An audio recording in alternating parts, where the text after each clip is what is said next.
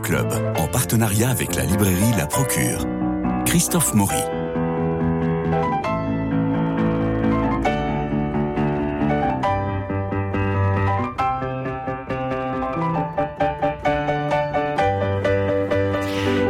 Pas de chocolat. On se souvient de cette réplique culte d'Omar Sy dans le film Intouchable, film formidable qui aura un destin planétaire et mettra en avant son modèle, l'homme tétraplégique Philippe Pozzo di Borgo. À 40 ans, un accident de deltaplane l'avait rendu tétraplégique. 32 ans plus tard, ce promeneur immobile nous offre ses flâneries intérieures, ses réflexions et ses décapants. C'est épatant. Il vit à Essaouira, au Maroc, où il a refait sa vie avec une femme, Khadija, qu'il a épousée. Le récit de leur rencontre et de l'intensité de leur regard regard échangé est une des belles pages de ce livre, Le promeneur immobile chez Albin Michel. Alors il faut dire que Pozzo di Borgo est assez euh, sévère pour notre monde et tellement lucide. Je le cite, La finance a envahi toutes les sphères de l'activité humaine, y compris éthique, culturelle, spirituelle. Non seulement elle est impuissante à créer du lien entre les hommes, mais elle l'interdit.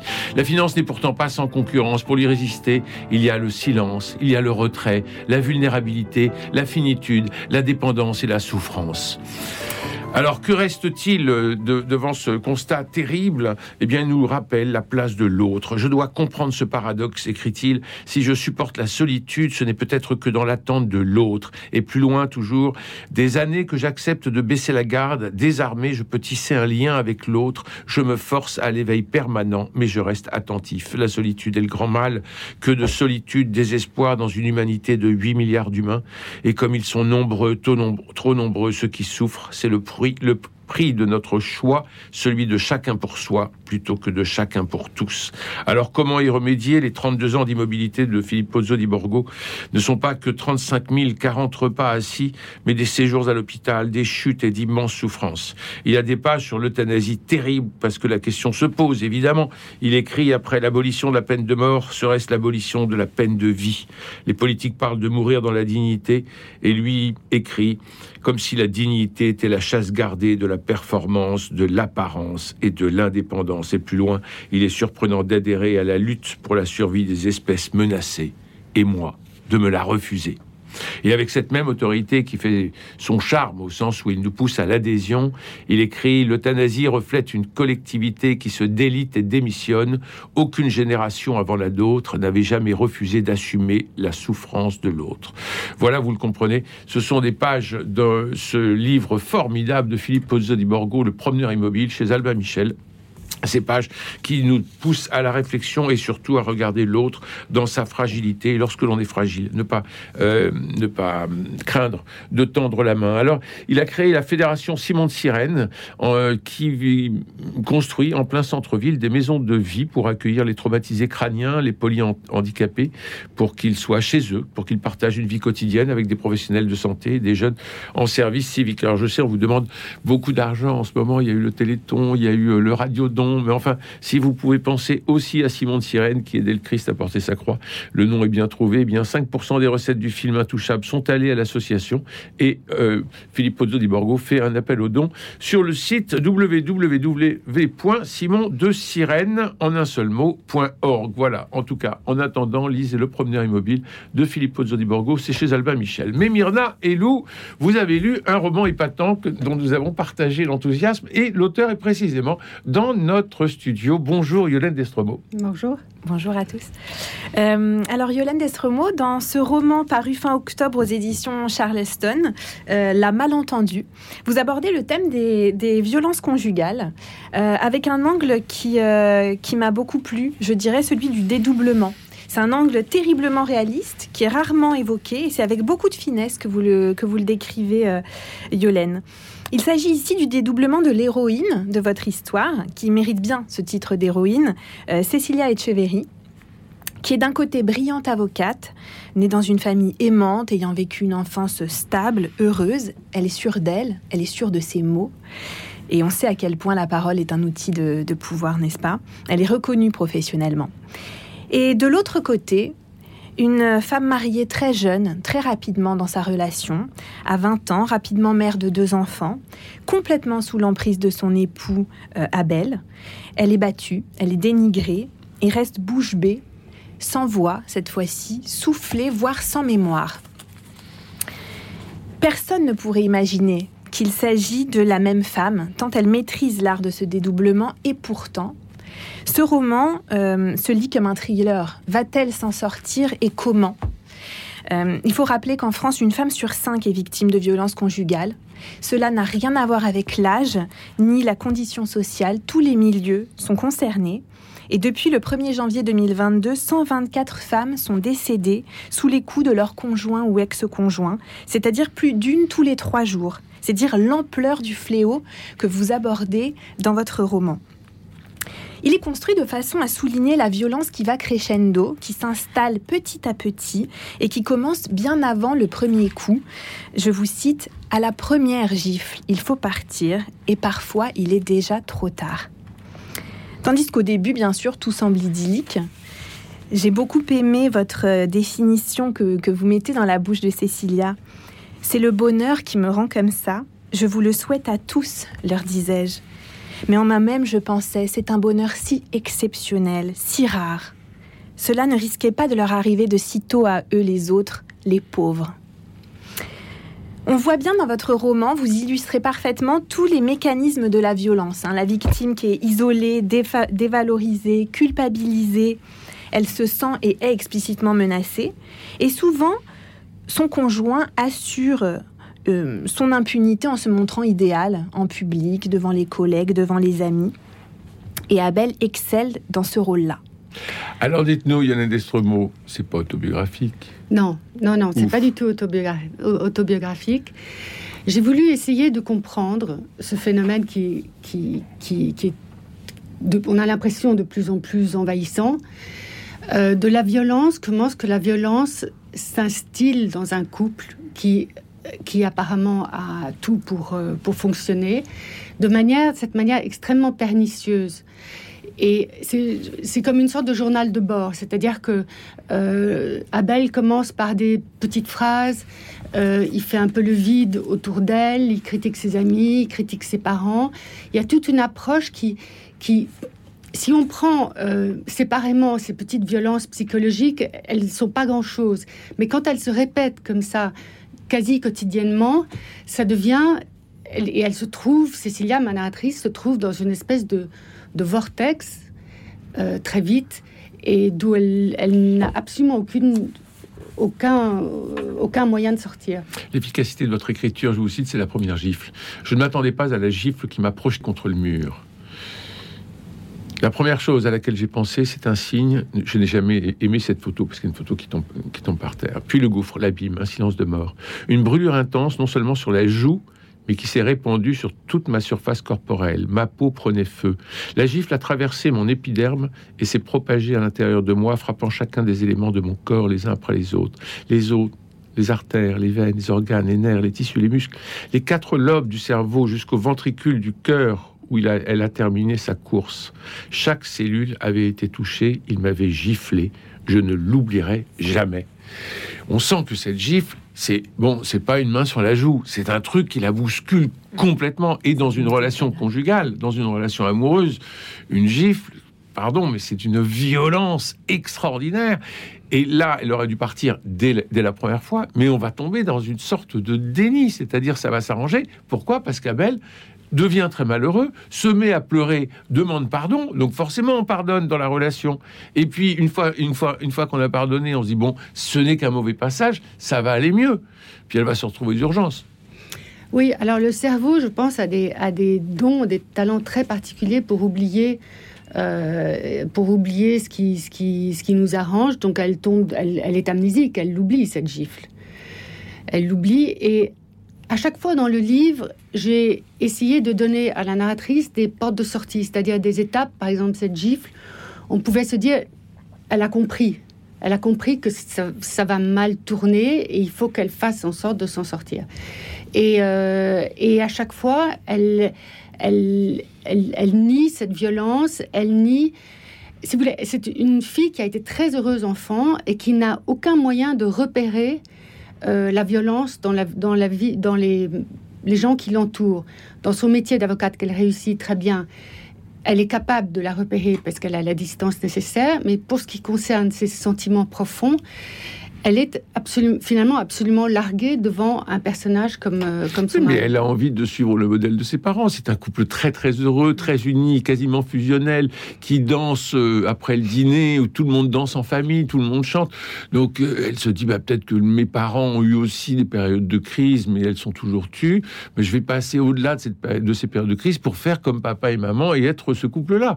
Et c'est aussi ça son déni. C'est son déni, bien sûr. Elle a cette, euh, cette image, cet idéal qu'elle essaye de qu'elle essaye de suivre, mais euh, mais est-ce que finalement c'est si bien d'avoir un idéal comme ça? D'autant que euh, elle réussit très très bien professionnellement, et je pense qu'il y a aussi toute une dimension de refuser d'accepter une position de victime. Elle, le dit, oui. Dans le livre, moi je suis forte, je réussis, je ne suis pas une victime. Tout à fait, tout à fait au début, elle est, elle est aux urgences et elle dit je ne suis pas une victime, alors qu'elle est, elle est complètement cabossée. Hein. Oui, parce que son métier c'est de défendre les victimes.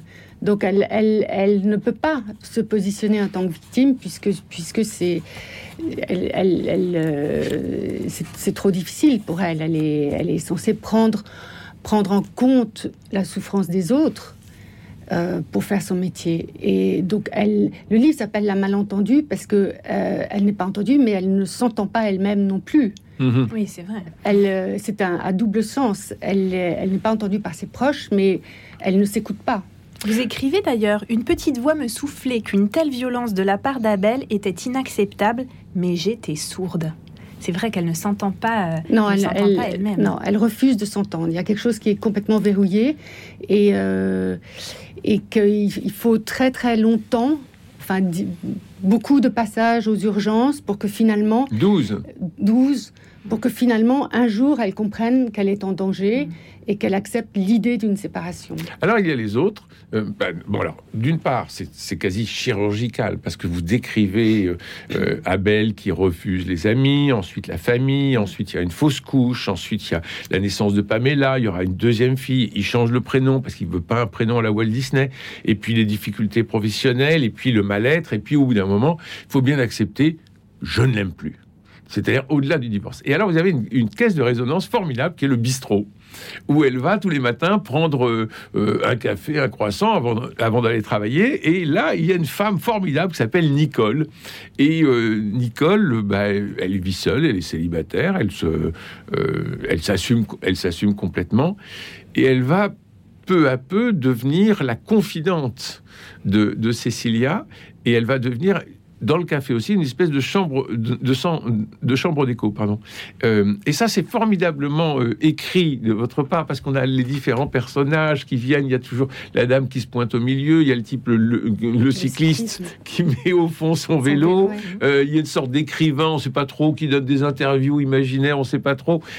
et donc tout ça est très est très sympathique et, et, très vivant. Et en même temps, c'est un lieu neutre. Absolument. C'est-à-dire que c'est un lieu qui ne correspond ni à, ni à, ni à son domicile, ni à son, son cabinet, et où elle trouve enfin le courage de se confier, parce que les gens très proches d'elle, elle n'y arrive pas. Ses parents, ses amis, elle, n'y arrive pas. Mais là, il y a cette Nicole qui devient une espèce de, une sorte de témoin euh, très, très passif. Et en fait, Cécilia, c'est ce qu'elle, c'est ce qu'elle cherche euh, Nicole n'attend rien de Cécilia, alors que Cécilia a l'impression que ses parents, ses amis attendent d'elle qu'elle réussisse tout ce qu'elle entreprend. Et là, il y a euh, peut-être une sorte de, psychologue à la neutralité bienveillante. Qui mais alors vous êtes, une, vous êtes, une, romancière jusqu'au bout des ongles, parce que vous avez cette patience du détail et cette passion vraiment de, du détail aussi. Et puis, euh, vous arrivez à nous faire un retournement de situation absolument monstrueux. On se dit, c'est pas vrai. Ou là, malheureusement, enfin, on va pas spoiler, rien comme on dit. divulgacher nos auditeurs. Mais enfin, c'est quand même terrible de voir combien euh, ce, cette, cette tragédie conjugale va tout emporter, euh, tout emporter avec elle, même la bienveillance et même, euh, et même le bistrot d'une certaine façon. Ah oui, oui, elle, elle, elle change, mais tout, toute sa rage accumulée, tout ce qu'elle n'a pas voulu entendre depuis des années, euh, se, concentre, se, concentre en elle un jour, et puis, euh, et, puis elle, elle, se venge. Mais c'est une rage, euh, c'est ce que je dis, archaïque, qui remonte de la, de la nuit des temps de toutes les femmes. Alors Myrna est très très très touchée par les féminicides et par cette situation qui nous touche tous. Mais j'aimerais qu'on regarde un peu du côté d'Abel, parce que euh, euh, on aurait, vous auriez pu, euh, Yolène Destromo, écrire à la troisième personne du singulier, et que l'on ait aussi le point de vue d'Abel, parce qu'il a un mal-être terrible, ce pauvre garçon. il aurait voulu être un artiste, enfin, alors qu'il travaille dans la banque. Pour pouvoir faire son numéro, sans doute. Voilà. et finalement, on sent dès le début un mal-être. Et je me suis posé la question, à, la lecture de votre livre, Yolène Destromo, est-ce que ce n'est pas finalement le procès de l'immaturité, de l'immaturité dans le mariage, voire le procès du mariage lui-même? Parce que à partir du moment où c'est pas leur vocation, à partir du moment où ils sont tous les deux dans des rails pour aller jusqu'au bout, avoir des enfants et, euh, et construire le, truc, euh, s'ils n'étaient pas dans les rails dès le départ, ils ne peuvent pas accepter le destin qui leur est proposé. Et donc, ils vont chercher sans arrêt à dérailler. Et ne pouvant dérailler avec soi-même, ils font dérailler l'autre. C'est un peu le, c'est un peu ce que j'ai lu à travers, euh, à travers concernant Abel. Oui, vous avez raison. C'est vrai que j'ai pas beaucoup parlé d'Abel. Je ne raconte rien sur lui. J'avais commencé par écrire ce livre à la troisième personne du singulier, un peu comme un témoin, mais je n'arrivais pas à rentrer dans le dans le dans le manuscrit, dans ce que j'écrivais. Et en fait, c'est le jour où j'ai décidé. pervers narcissique. c'est le jour où j'ai décidé de passer à la première personne du singulier, c'est-à-dire à mettre toute mon expérience de côté pour rentrer dans la peau de Cécilia, que ce que les que les choses se sont se sont clarifiés pour moi. Et, mais comme c'est beaucoup de son point de vue, euh, je ne pouvais pas parler d'Abel. Déjà, mm. j'avais l'impression que si je, me, si je me mettais à en parler, c'était peut-être un peu justifier son attitude, alors que c'est voilà, c'est pas le but initial. Mm. Euh, vos deux protagonistes, Cécilia et Abel, sont très forts. Alors moi, j'avais une question concernant vraiment l'écriture du roman. Saviez-vous, en commençant à écrire, comment cette histoire allait, se terminer Ou bien vous êtes-vous laissé guider par vos personnages? Vous ont-ils parlé? Alors euh, oui, absolument. Je ne savais absolument pas comment le, livre allait se terminer. C'est venu au fur et à mesure. Euh, donc il y a eu cette première étape où je suis passée à la première personne du singulier en m'identifiant. Donc avec ce double à qui je donnais souvent des portes de sortie. Donc il y avait une espèce de bagarre interne entre elle et moi. Là, tu peux y aller, il faut maintenant que tu t'en ailles, etc. Et le lendemain, je retournais à mon ordinateur et je me disais non, elle résiste encore parce qu'elle est, elle est complètement euh, prise dans cette, dans cette, euh, cette spirale. Et, et c'est arrivé à la fin. Je crois que vraiment, elle n'en pouvait plus, moi je n'en pouvais plus. Et, et c'est comme ça que j'ai trouvé la fin. Elle est majestueuse cette mm. fin. On va pas la, on va pas la révéler, mais absolument majestueuse. Et la mm. toute dernière ligne est, formidable. Donc moi j'étais persuadé que vous aviez commencé par la fin tellement elle est, tellement elle est incroyable. et, euh, je reviens sur euh, ces histoires de, de couple parce qu'il y a aussi une question du couple qui est que, que, que votre livre remet en cause. Il y a cet extraordinaire témoignage des parents qui mm. sont toujours là. La lettre du père, le père qui lui écrit. Ils ont tout compris, ils ont tout deviné, et ils restent en retrait par délicatesse. Mais enfin, euh, la vie de leur fille est quand même en danger. Et, les parents qui sont, qui sont toujours, euh, avec beaucoup, encore une fois, de délicatesse et tout en tendresse, euh, comprennent tout à la situation. Alors qu'ils a priori, c'est un couple fusionnel qui ne connaît pas les difficultés conjugales. Eux non plus, ils n'ont pas de repères, parce qu'ils ont toujours été heureux. Donc, ils, ne se permettent pas de juger le couple de leur fille, mais ils sentent, ils sentent, ils sentent quelque chose.